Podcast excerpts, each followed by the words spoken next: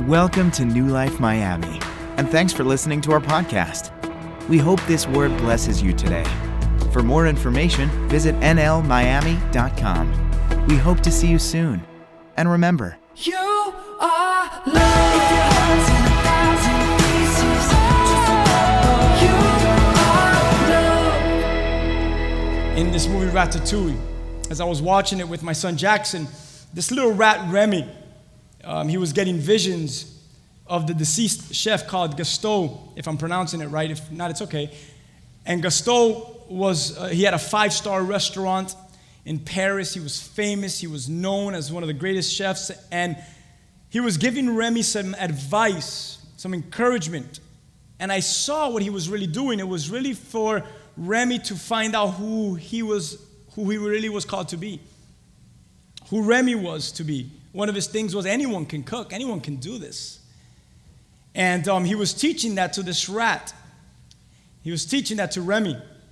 But what he was really doing was he was going to use this little Remy rat to really touch this other gentleman called Linguini. If you saw him, the little skinny, scrawny dude there, blindfolded, which eventually we find out later on. If you've never seen it, sorry, I'm going to give you a spoiler.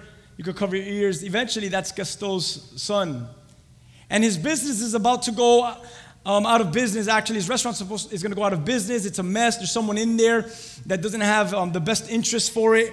And he knows that the only way to save it is if his son recognizes who he is and begins to walk in what he's called to do. It's amazing. It's, it's actually a cool movie. I mean, it, you could really see a lot of biblical meaning behind it. And he really wanted his son to find who he was. And in one of the scenes, Gusteau tells this rat, Remy, this amazing truth. If you're taking notes, you can write this down. Many of you guys received a text message from me because it spoke to me. And I said, I'm going to preach this soon at church. And look what he says. He says, If you focus on what you left behind, you'll never see what lies ahead. That's good. If you focus on what you left behind, you will never see what lies ahead. There's a great message in that quote, and I believe that this legend chef had a lot of wisdom. We see that in this movie. But I see what he's saying here that if you continue to live in your past, how will you ever find your identity to lead you in your future? I get what he's telling him here, and I believe this that there is no way that we will fully live in our identity in Christ if our focus rests heavily in our past. How many of you could say amen? If I continue to live in the past and I continue to think upon the past or my past failures or regrets or whatever it might be that my past may look like, how will you ever be able to fully embrace what's ahead of you? And to show who Christ is through your life. Paul, we've read this verse, we've spoken this verse. In a second, I'm going to read it from a different translation, more of a commentary. But look what Paul says in Philippians 3 13 and 14, just so that you could remember. I'll repeat it to you. It says this Brethren, I do not regard myself as having laid hold of it yet. But one thing I do, forgetting what lies behind and reaching forward to what lies ahead. Amen. And then he says, I press on toward the goal for the prize of the upward call of God in Christ Jesus. I'm going to read it from a, from a different um, manner of, of translation, and it's the message. Look what he says. I'm going to read 12 through 21, skip a few verses. Look at this. He says, I'm not saying that I have it all together. Anyone with me? I'm not saying that I have it all together that I haven't made. But look what he says next. But I am well on my way. I like that verse. I like it. Because I'm not saying that everything's good and I'm not saying that I've made it and I'm not saying that it's all together. But I love that there's that there's that next phrase at the end and he says, "But man, I'm well on my way to getting better." You know, it's that whole thing about I'm not who I was yesterday. You know what I am? I'm not today who I was yesterday, and tomorrow I don't plan to be who I am today. It, it's a constant change. It's, it's the process of, as we know it in biblical terms, as sanctification. It's that glory to glory. And Paul understands, like, I haven't made it, I haven't reached my utopia, whatever you want to call it, but man, I'm well on my way. And I think that there's, uh, forget that, man. All of us in here should agree with this Haven't made it. Haven't had it all to, uh, don't have it all together, but I'm well on my way. And look what he says reaching out for Christ. So he figures where he's got to make it to, right? Who has so wondrously reached out for me. Friends, don't get me wrong. By no means do I count myself an expert in all of this. That's good to hear. But I've got my eye on the goal where God is beckoning us onward to Jesus. I'm off and running, and I'm not turning back. Say, I'm not turning back. That's just a good phrase. I'm not turning back. I'm not turning back. And then he says, So let's keep focused on that goal. And those of us who want everything that God has for us, if any of you have something else in mind, something less than total commitment, God will clear your blurred vision. You'll see it. Now that we're on the right track, let's stay on it. And then I end with these two verses 20 and 21. He says it this way But there is far more to life for us. Man, if we could just let that sink in. There is far more to life for me. Look what he says. We are citizens of high heaven. We are waiting the arrival of the Savior, the Master Jesus Christ, who will transform our earthly bodies into glorious bodies like his own. And he will what? Make us beautiful and whole with the same powerful skill by which he is putting everything as it should be under and around him. What an amazing way of translating that. Eugene Peterson, that's his name. He's wrote it in that manner. Big fan of Eugene Peterson. And I read this and I literally just wrote this just like this in my notes. Come on, I may not have it all together, but after reading this segment of verses, I am definitely well on my way. And as a church and as a people and as those living in the faith, like Linguini there with the rat on his head, we go forward, we aim to what lies ahead. And Paul gives us what this looks like because Christ went forward in his plan for us. Have you ever thought about that? Christ went forward with the plan. He could have stopped it. In the throne, he could have been like, you know what, Father, I think we um, made a mistake. We should change our mind on some of this stuff. But instead, he went forward in his plan for me. And now I'm called to go forward in his plan for my life.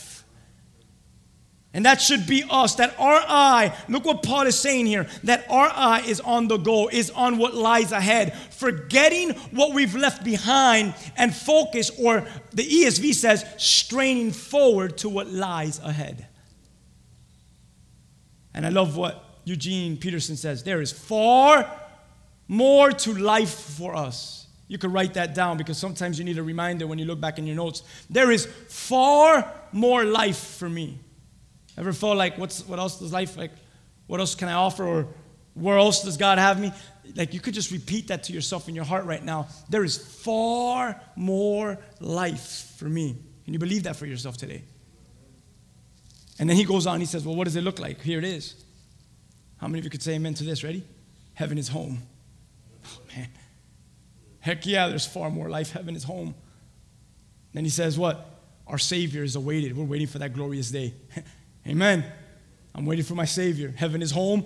I'm waiting for, I'm waiting for Jesus to come. Number three, he says what? Paul says, these bodies, oh, they're going to be changed into his glory. Most of us live our whole lives trying to change our bodies. And God's like, I change it in my, in my glory. Amen. These bodies will be changed into his glorious image. And then the fourth one, it says what? He makes us beautiful and whole. Thank God he makes me whole.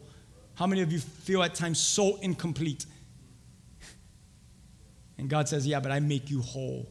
Wholeness found in the one who's coming for us. That's amazing. And I hope we get this today that there's far more to life for us. So I repeat that if we focus on what we left behind, we'll never see what lies ahead. How many of you could say amen?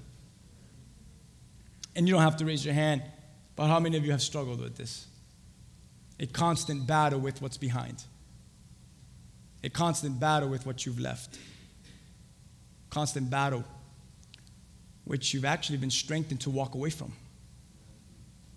But yet, sometimes we tend to look back at it so often. It's an amazing quote. And then I love how it says, man, I might not have it all together, but at least I'm well on my way. That means so much to today's message as I introduce this. Because if I'm going to reach what lies ahead, don't miss this new life. It's got to be, and it's only with the identity that I have in Christ. You should know that and you should write that. If I'm going to reach what lies ahead without my Christ identity, it's not going to be reached. It's only with the identity that is found in Jesus. Not with the identity, or not with that which identifies with my past. How many of you have ever been in a conversation, have ever been in a room with people, or just in your own thoughts, and there's a constant past that continues to struggle with your present, and that past tries to tell you that that's who you are? I can relate to you. And what beautiful message, what a beautiful word today that the Lord is saying, right? And those are not things that we identify with. If we're going to go on in the future, what identifies us is Christ, not the things from the past. I love what Paul tells the church of Corinth in 2 Corinthians chapter 1 verse 22. Listen to these words. It says he has identified us. Someone say he has identified me.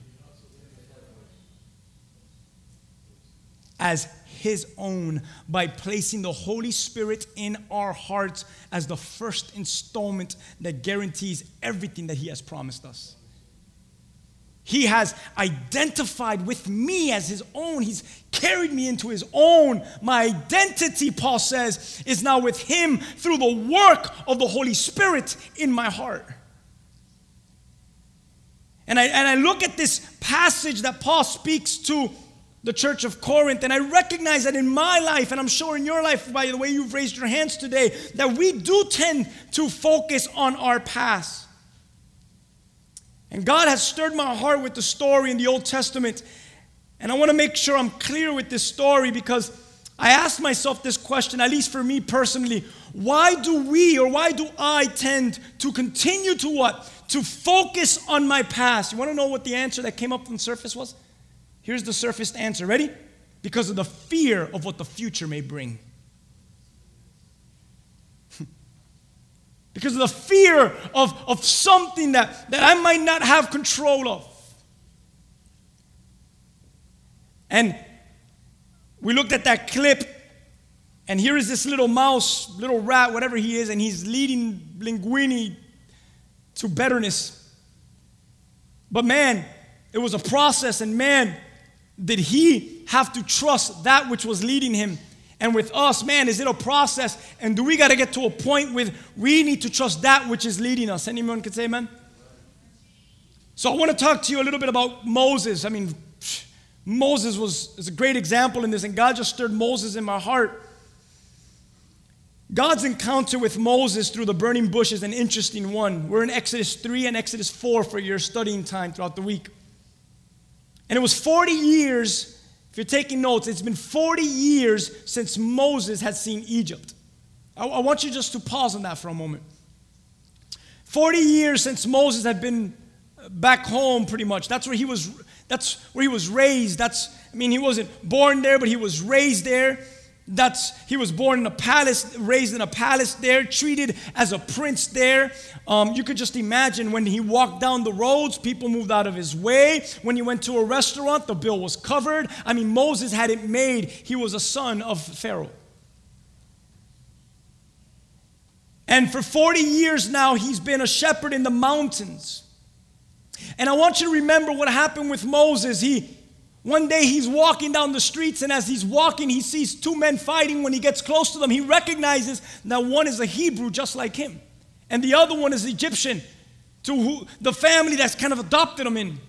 And he sees them fighting, and he goes to protect the Hebrew. And what he does is he, he fights and he ends up killing the Egyptian. And now he recognizes, oh no, they're after me now, they're gonna kill me. And he has to scatter, he needs to run away from Egypt because he knew that Pharaoh was going to put a warrant on him. So he spends 40 years in the mountains, 40 years out of Egypt, and he ends up for a living for those 40 years being a shepherd in the mountain area. I mean, you went from a prince, you ring a bell, and everything's given to you. And now you are a shepherd. You're fighting animals that try to attack your sheep. You're out in the hot sun, the climate and the temperature, the terrain. When everything was well, now you're working hard for it. Now, can we be honest? After experiencing such luxuries in Egypt, and now going through such hardships as a shepherd in the mountains, how do you think his conversations with himself were? Come on, let's just be honest. You think he's like, I'm so happy. God is so good. Look where he's brought me to. From Egypt, I was a prince, and now I'm shepherding in mountains. I doubt it. I, I really want you to think about his thoughts, the thoughts that he had, the conversations he had with himself, the crying out to the Lord. Probably sounded something like, Lord, if there is a Lord, if there is this God that my mother and my sister and my family used to tell me about, this God that, that helps the Hebrew people, look at my life and turn of events and look where I'm at today. I'm sure he, he said that many times to the heavens. Oh, if there is this God up there, why am I the way I am right now down here? Imagine that. And then he's walking and there's a bush that's on fire, but yet it's not being burnt up. And out of that bush comes out a voice. It says Moses, and he's like, There's no way this bush is talking to me. And he begins to dialogue with this bush, and next thing you know, God's speaking through the bush. He tells him to take off his sandals. You're standing on holy ground. I'm about to transform your life forever. And in the midst of this conversation, some neat things happen. I mean, he's carrying a staff because he's a shepherd. He's got to knock the sheep out every once in a while. And, and he says, Drop it, and it turns into a serpent. Pick it up, it turns into a staff. I still can't do it, Lord. He says, Put your hand in your cloak, take it out. It's leprous. Leprosy was a horrible disease in those days. Bring it back in, now it's healed. I mean, thing after thing God was showing him, I'm calling you, I'm calling you to do something. And then God calls him to what he's to do. Ready? Watch this, guys. Moses, go back to Egypt. Go back to Egypt. I, I'm going to stop there because I'm going to read the quote because it almost doesn't make sense, right? If you focus on what you've left behind, you'll never see what lies ahead. Moses, go back to Egypt. But I thought you told me to what? To focus on what lies ahead. Why would you tell me to go to what lies behind? Moses, go back to Egypt. That, that, that right there should just sink into your heart. Have you ever asked that question? Obviously, your answer will probably be what? Oh, he needs to free the Hebrew people out of Egypt. That's the obvious answer. But how about if it's deeper than just the Hebrew people? Go back to Egypt. Never thought of this. Go back to Egypt. Listen to what I'm about to tell you. Moses has to go back and confront, confront what has feared him his whole life Egypt, Pharaoh, fear. Go back to it. That's crazy. Well, how do you know that? Well, I know that because there's verses to show you. Uh, I'll give you an example. When he's having a conversation with God, in verse 1, you know what he tells God? I mean, first off, listen to me, listen to me. I don't know how you would react, but there's a, f- a bush that's on fire that's not burning, and then there's a voice that speaks to you to that bush. And he finds strength to still talk back to that voice and to that bush and say, Well, I don't know about that plan. I don't know. I can't judge Moses because I've never been in Moses' situation. I've never seen a bush on fire speak through me through a voice and tell me what to do. I don't know what I do, but I'm, I'm hoping that the last thing I will do is like, well, let me give you a couple reasons why I think your plan is wrong. Actually, Moses, have you ever uh, burned a bush and yet not allow it to catch on fire and then miraculously let the Spirit of God speak to it? No, I haven't. So then just shut up and listen to it. So I want you to really see, I'm going to go through three verses to prove to you that he was struggling. Look at verse 1 in Exodus chapter 4. You know what Moses tells God? Here it is. Ready? What if they won't believe me or listen to me? What if they say the Lord never appeared to you?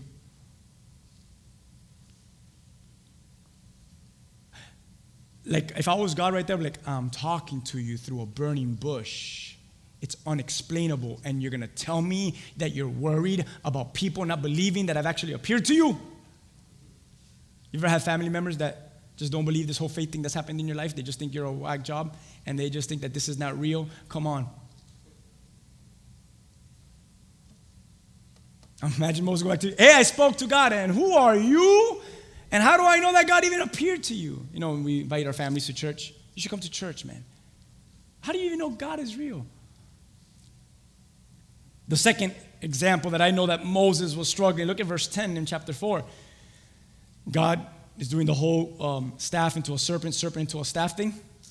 And in verse 10, Moses pleads with the Lord and he says, Oh Lord, oh Lord. There's another thing that I have to question you about already. I'm not very good with words. I never have been, and I'm, and I'm not now, that's for sure. Even though you've spoken to me, I get tongue tied and my words get tangled. You've ever said that before? Lord, you, you, you can't have me do that because I don't know what to ever say in front of people. And God's like, that's exactly what I want. So his second excuse was number one was, well, no one's going to listen to me. What happens if they don't believe me that you ever even appeared to me? The second one is, okay, let's say they do. I don't know what to say to them because I'm not good with my words and I've never been good with my words. I get tangled up, Lord. You know, I have a speech impediment. And then, like, if that's not enough, he comes in and he rings the bell and he gives his one last final answer or, or, or, or, correction or input to what the Lord wants to do. Verse 13, then they're going back and forth, and God is doing these miraculous signs with leprosy and then healing, and then a snake, and then a staff again. And then the last thing that Moses says is, Lord, please send anyone else, someone else but me. He couldn't come up with any more excuses. Because God had an answer for every single one of his questions. Remember two weeks ago? Whenever God asks you questions, please consider that he already knows the answer to all of those questions. So what happens? He already had an answer to when the people don't believe in him, and when the Lord, when they say, How do I know? He appeared to you. The Lord already had an answer for that. He already had an answer for when Moses was tangled up and didn't know what to say. He already had an answer for that. So Moses finds himself trapped and he says, Well, Lord, here's my final plea send someone else, anyone but me. Man, I can't tell you how many times I've prayed that. Lord, just, just anyone but me, Lord. I'm done. And God's like, I'm glad you think so, because I'm not. Have you ever considered that God's not done with you? Whatever, let's just keep going. You see, I believe this. Please listen, because this is my message. I believe Moses and God, what was happening there, I believe God wasn't sending Moses back to Egypt so that he could focus on what he left behind. I don't believe that at all. I believe Moses, for the last 40 years, this is what I believe. I believe he was still identifying himself with the person that he left in Egypt.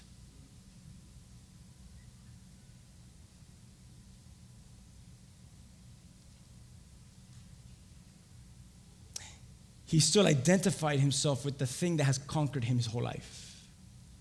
He still identified himself with the thing that has disabled him, the thing that has crippled him, crippled him with fear.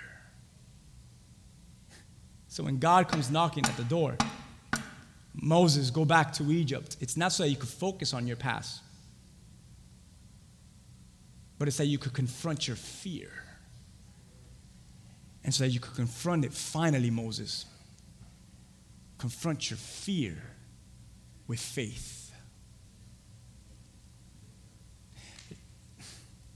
Confronting your fear with faith is totally different than just confronting your fear at all.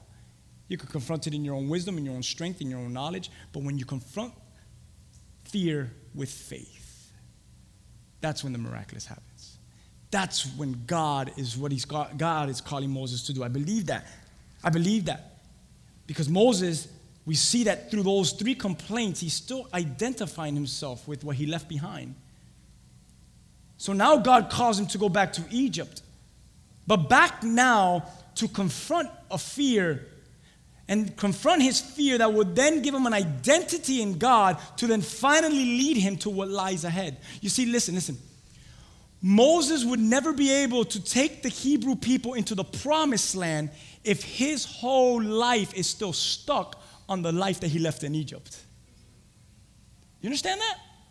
God was like, I have a promised land for you. Okay, let's go that direction. He's like, You can't. You got to go back and you got to what? Deal with fear in your faith. And let the people see that. I mean, I should have brought a staff today. You know that? Should have brought a piece of wood today. But can you imagine, pretend this is my staff. Can you imagine standing before a body of water and you're like, seriously, like imagine what's going on with Moses here. Because Moses sucked it up a lot within those times in the wilderness. But can you imagine you're running, you're running, and you see the, the, the, the, smoke from the ground or the dust from the ground rising because you see that Pharaoh and his chariots are following you, and you're running, and then you get to a point where you hit a cliff and you recognize, yeah, we're done. Because behind us is our enemy, in front of us is a massive body of water, and there's no way I could take this massive crowd of people through this water. We're gonna drown. It's impossible. We won't reach it over. And out of nowhere, God's like, I want you to do something. He's like, What do you want us to do? It's impossible. You can't raise your staff. Lord, raise your staff. Now, can you imagine being in front of I mean, there's always a debate whether it was 3 million, whether it was 2 million, whether it was 100,000 of the Hebrew people that he was freeing. But, but watch this. Can you imagine? I don't care if it's 10 people behind me or 3 million people behind me. Can you imagine, Moses, what are you doing? Just stay put. But what are you doing? Just stay right there. I would be like, just say a little prayer. Actually, say a big prayer. Okay? And he stands before the body of water. He's like, let's see if this works. Can, can you just imagine how foolish that looks? Like, some of, some of you guys make fun of me for, for worse things than that. Some of us make fun of church people for worse things than that, believers and people of the faith for worse things than that. Can you imagine if some of us were back here what an idiot. Moses has lost his mind. We're following the wrong guy. This guy doesn't hear from God. This guy's a lunatic. Oh my God, I can't believe we fell for this and we bit this bait. We're all going to die by the sword of Pharaoh. We were better off as slaves in Egypt. Why do we follow him? And now this fool is lifting up his wooden staff and he's talking to the water. But out of nowhere, there's a sound that begins to erupt. Water begins to move. And out of nowhere begins to part. Can you imagine Moses? Whew Thank God. And he hasn't turned around yet. He's just looking and it's starting to break. And now he looks around. I, I wonder what Moses did. How you like me now? But you know, I, I think about Moses parting that. And I think that that right there is a whole preaching of fear and faith. The fear of the water. We've been talking about jumping in the water. The fear that that brings to jump in the water. But the faith, but the faith that needs to interrupt that fear to allow you to finally go in, to take you to the place that God wants you to be. I don't know if you got that. He calls him back to Egypt, go to what lies ahead. Think about what Moses is. He's just a shepherd who's a murderer, who's wanted. That's all he is. He's just a shepherd who's a murderer who's wanted. Can you say that with me? Shepherd, murderer, wanted. But what was God going to call him for? Leader, prophet, and what? Savior. That's crazy. Here is Moses. He was going to be a leader, a prophet, a savior to the Hebrew people, taking them to their promised land. And all he knows in his life for the last 40 years was shepherd, murderer, and I'm wanted. So I got to hide in these mountains. And God's like, yeah, you see, though you see yourself as a failure, and though you see yourself just as a shepherd, and though you see yourself just as wanted to be killed, and just as you see yourself just as nothing out here in the wasteland, what you don't know is that I see you different. You are actually a leader. You are actually going to be called the prophet of the Hebrew people, and I'm calling you to be a savior. You are a picture of the Old Testament, who my son, Jesus Christ, will be in the New Testament. You're more than just a shepherd that is complaining about his past for 40 years. You are nothing else but a leader, but a prophet and a savior. Can you go back to Egypt? Can you confront your fear? And can you activate some faith in your life? Because the only way 3 million people will follow you forward is if they see that they have a leader who functions in faith. Get some faith in you. Confront your fear. Get some faith in you and, and go back to that which has conquered you, disabled you, crippled you with this fear. I heard one pastor say it this week this way faith doesn't eliminate fear, it enables you to handle it. That's wild. Because here we are, we're reaching for greater things. We're reaching for the ultimate goal. We just read that from Paul's letter. We're reaching for glory in Christ Jesus. But maybe there is a fear that hasn't gone away yet in our lives, huh? There's fears in my life that hasn't gone away yet. And there's no way that you could tell me that I'm not with the Lord.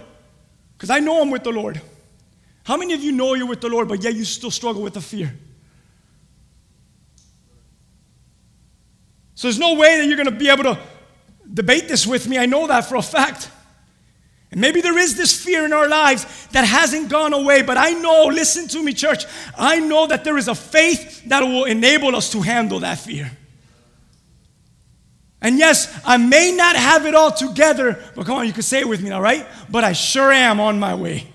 I am well on my way. There might still be some fears, but I'm on my way to handle those fears.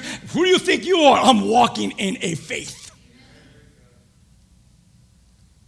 So, Lord, what if they don't believe me? What if they don't listen to me? Lord, I'm not very good at with words, Lord. Please send anyone else. Moses, your fear only becomes faith when you handle it. Get going, Mo. Let go. Turn to faith. Yes, you don't have it all together, but Moses, get on your way. So, what has us? What has me? And I could ask you personally, what has you focusing on past things, on things that you've left behind? With all love, all I could say is this come on, you'll never see what lies ahead if you continue to live in that which you've left behind. There's got to be a faith in you that recognizes there's greater things ahead because Christ is before us. Is he not? Listen to what I'm about to tell you. Your faith can heal what's crippled you. Your faith can equip you for the impossible. And your faith can move you the right direction again when all you've done is wandered. 40 years, Moses, that's nothing. Come on, go back to Egypt. Watch what I'm about to show you. New life, your faith can handle your fear. You're on your way. You should look at someone and just tell them, I'm on my way. Maybe they'll believe you. Some of you guys are scared to look at that person next to you because you know they're going to hold you accountable. It's all right. I'm on my way. I'm on my way. I'm on my way. What is it in our lives? Maybe we're resisting change.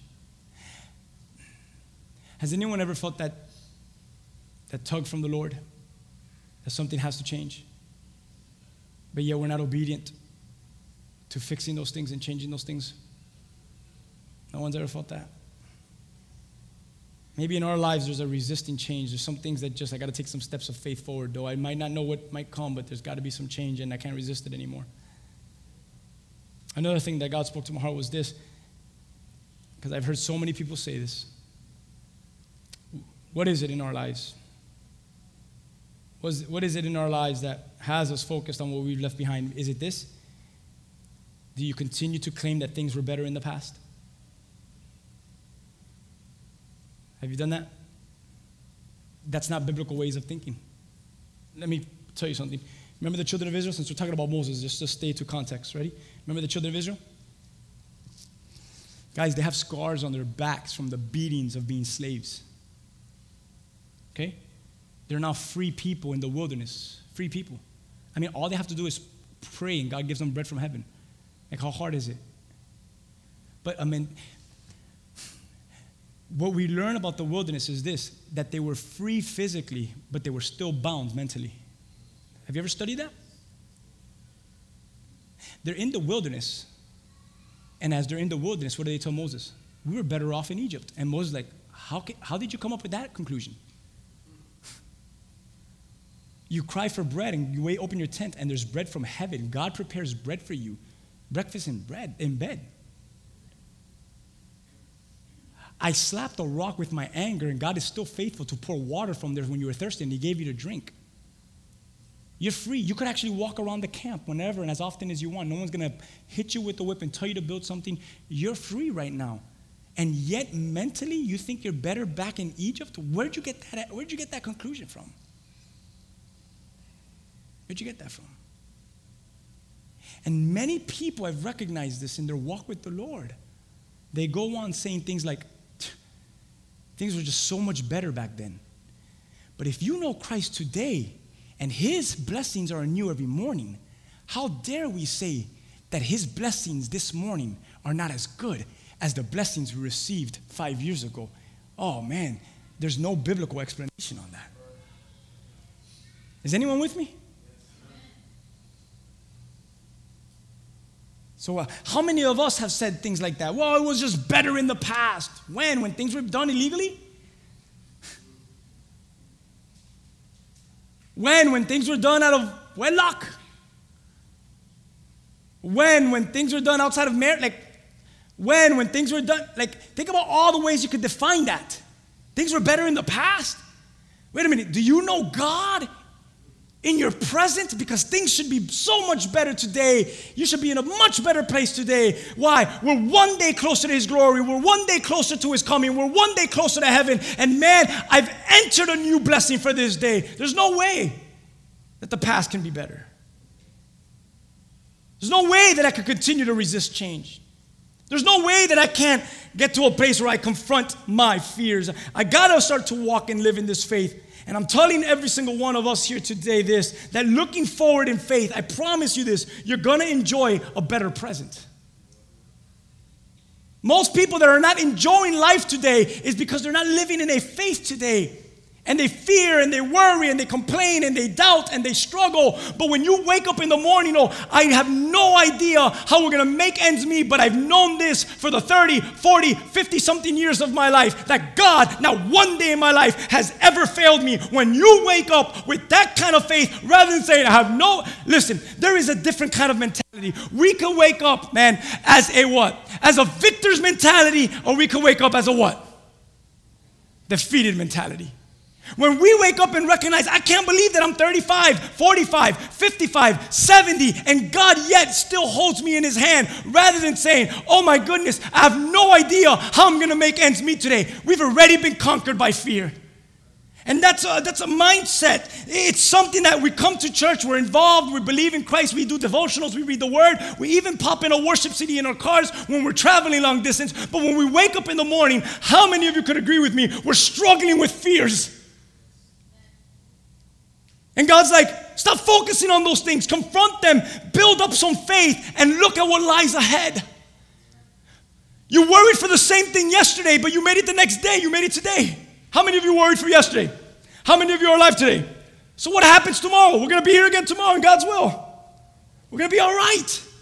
So, here it is. Is there a fear that needs to activate faith in you to confront it? Is there a change that you need to stop resisting? Are there things in your life that you got to stop saying, well, man, it was just better back then? Get to know who Christ is today. Forward in faith, enjoy your today. As I get ready to end, we've read this before, and I want to share it again. In John chapter 21, Peter is called to look forward. Peter is called to strain for the things that are before him. We know that Peter denied Jesus. We talked about that in walk, um, jump in the water. And one day, Jesus comes and he makes breakfast for them. And the three questions that you know of, maybe a lot of you know of and maybe you don't, so I'll read it anyways. Jesus asks Peter three questions after breakfast. And he says, Peter, Simon, Simon, son of John, do you love me more than these? And Peter says, Yes, Lord, you know I love you. And then he says, Well, then feed my lambs. Jesus tells them in verse 16, of John chapter 21, Jesus repeats the question. He says, Simon, son of John, do you love me? And Peter says, Yes, Lord, you know I love you, then take care of my sheep. I said you already twice. And then a third time he asks him, Simon, son of John, do you love me? And Peter was so hurt that Jesus had asked this question the third time that he said, Lord, you know everything. You know that I love you. So then Jesus says, Then feed my sheep. I read that passage and I get what Jesus is doing. I know he's restoring him. I know he's concreting some things in his life, but I also know what he's doing. I know what he's telling Peter. I know you see yourself as a failure. I know all you're doing right now is what? Comparing yourself to the past and what you did. I heard you.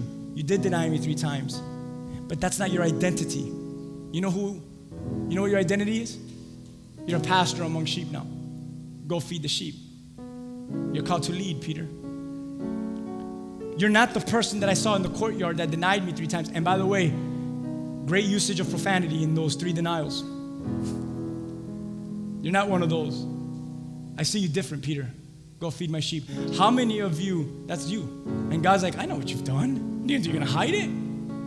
But that's not who you are. Stop identifying yourself with a failure and move forward in the faith that I've given you. Peter, feed my sheep.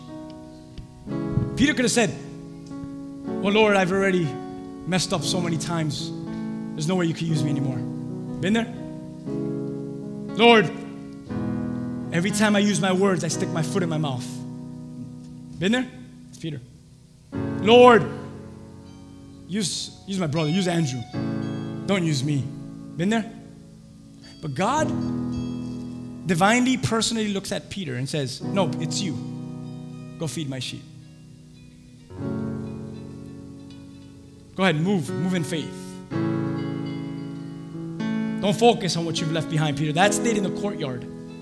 I heard your tears of forgiveness, seen that. Go feed my sheep. There's something else that lies ahead. I end with this passage. Passage that we're very accustomed to here. And it's the cost of following Jesus. If you're taking notes, the cost of following Jesus. And he tells his followers this story, and he says this. They were walking along, someone says to Jesus, Look, look, look at this outcome of events that takes place here. And he says, Jesus, I'll follow you wherever you go. And Jesus looks at him and says, um, Foxes have dens to live, birds have nests, but the Son of Man has no place even to lay his head. You sure you're going to follow me? He said to another person, Come and follow me. And this man agreed and he says, Lord, first let me go home and let me bury my dad. You know, my father passed away. Let me go take care of him. And Jesus says, Let the spiritual or spiritually dead bury their own, but your duty is to go and preach about the kingdom of God. Don't look back. There's something forward to look forward to. Just go. What lies ahead? And then another said, Lord, I, I will follow you, but let me say goodbye to my family. You know, I got kids at home. I got a wife. She's going to be asking why I've been gone for so many days. And then Jesus says, Listen, anyone who puts a hand to the plow and looks back is not fit for the kingdom of I, I mean, I didn't talk to you about Lot's wife today. I didn't talk to you. I wanted to stick on Moses. Anyone who puts his hand to the plow and looks back is not fit for the kingdom of God. I love how the Amplified Bible says this. Listen to this. But Jesus says to him, No one who puts his hand to the plow and looks back to the things left behind is fit for the kingdom of God. So all I could say is, church, we're not called to focus on what has been left behind, but to see what lies ahead. That our faith will handle our fears. Because for some of us, it's not just fear, it's fears. That our faith would handle our fear, and that we would say, hey, I might not have it all together, but I am well on my way. Today's message is titled, I'm on my way. I'm on my way. I'm on my way. I'm well on my way. I'm going to ask you to stand with me as we get ready to close. How many of you, if not all of you, can relate to this word? And today you say, Lord, I recognize what Paul has said. I see the life of Moses. And I see in myself that I don't have it all together. But Lord, I know you're giving me the strength and the faith. I know you're giving me that push. That though I don't have it together, I have a faith to say, well, at least I'm on my way. I pray that everyone in this church, starting today, will handle their fears with their faith. That they would not turn their back on change, but embrace the change.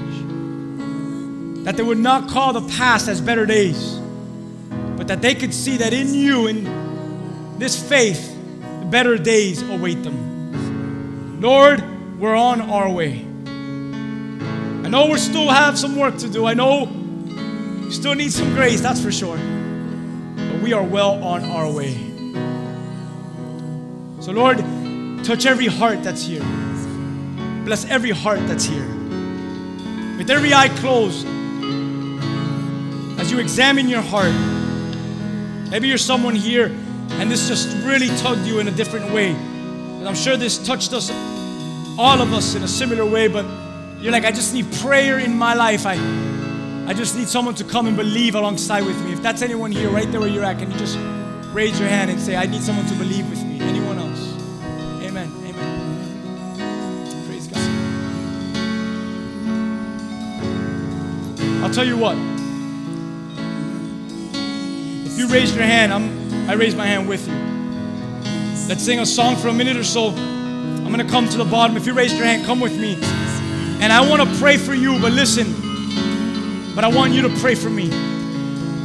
Because I'm on my way just like you're on your way. And I need prayer just like you need prayer. And I want you to pray, Lord, help help Rigo handle his fears with your with his faith. So if that was you, there was a, a few of you that said that was me. I, I really need someone just to believe with me. I'm going to invite you up here to pray alongside with me. And everyone else, just get into worship and say, Lord, deal with these areas. But come up and pray with me if that was you.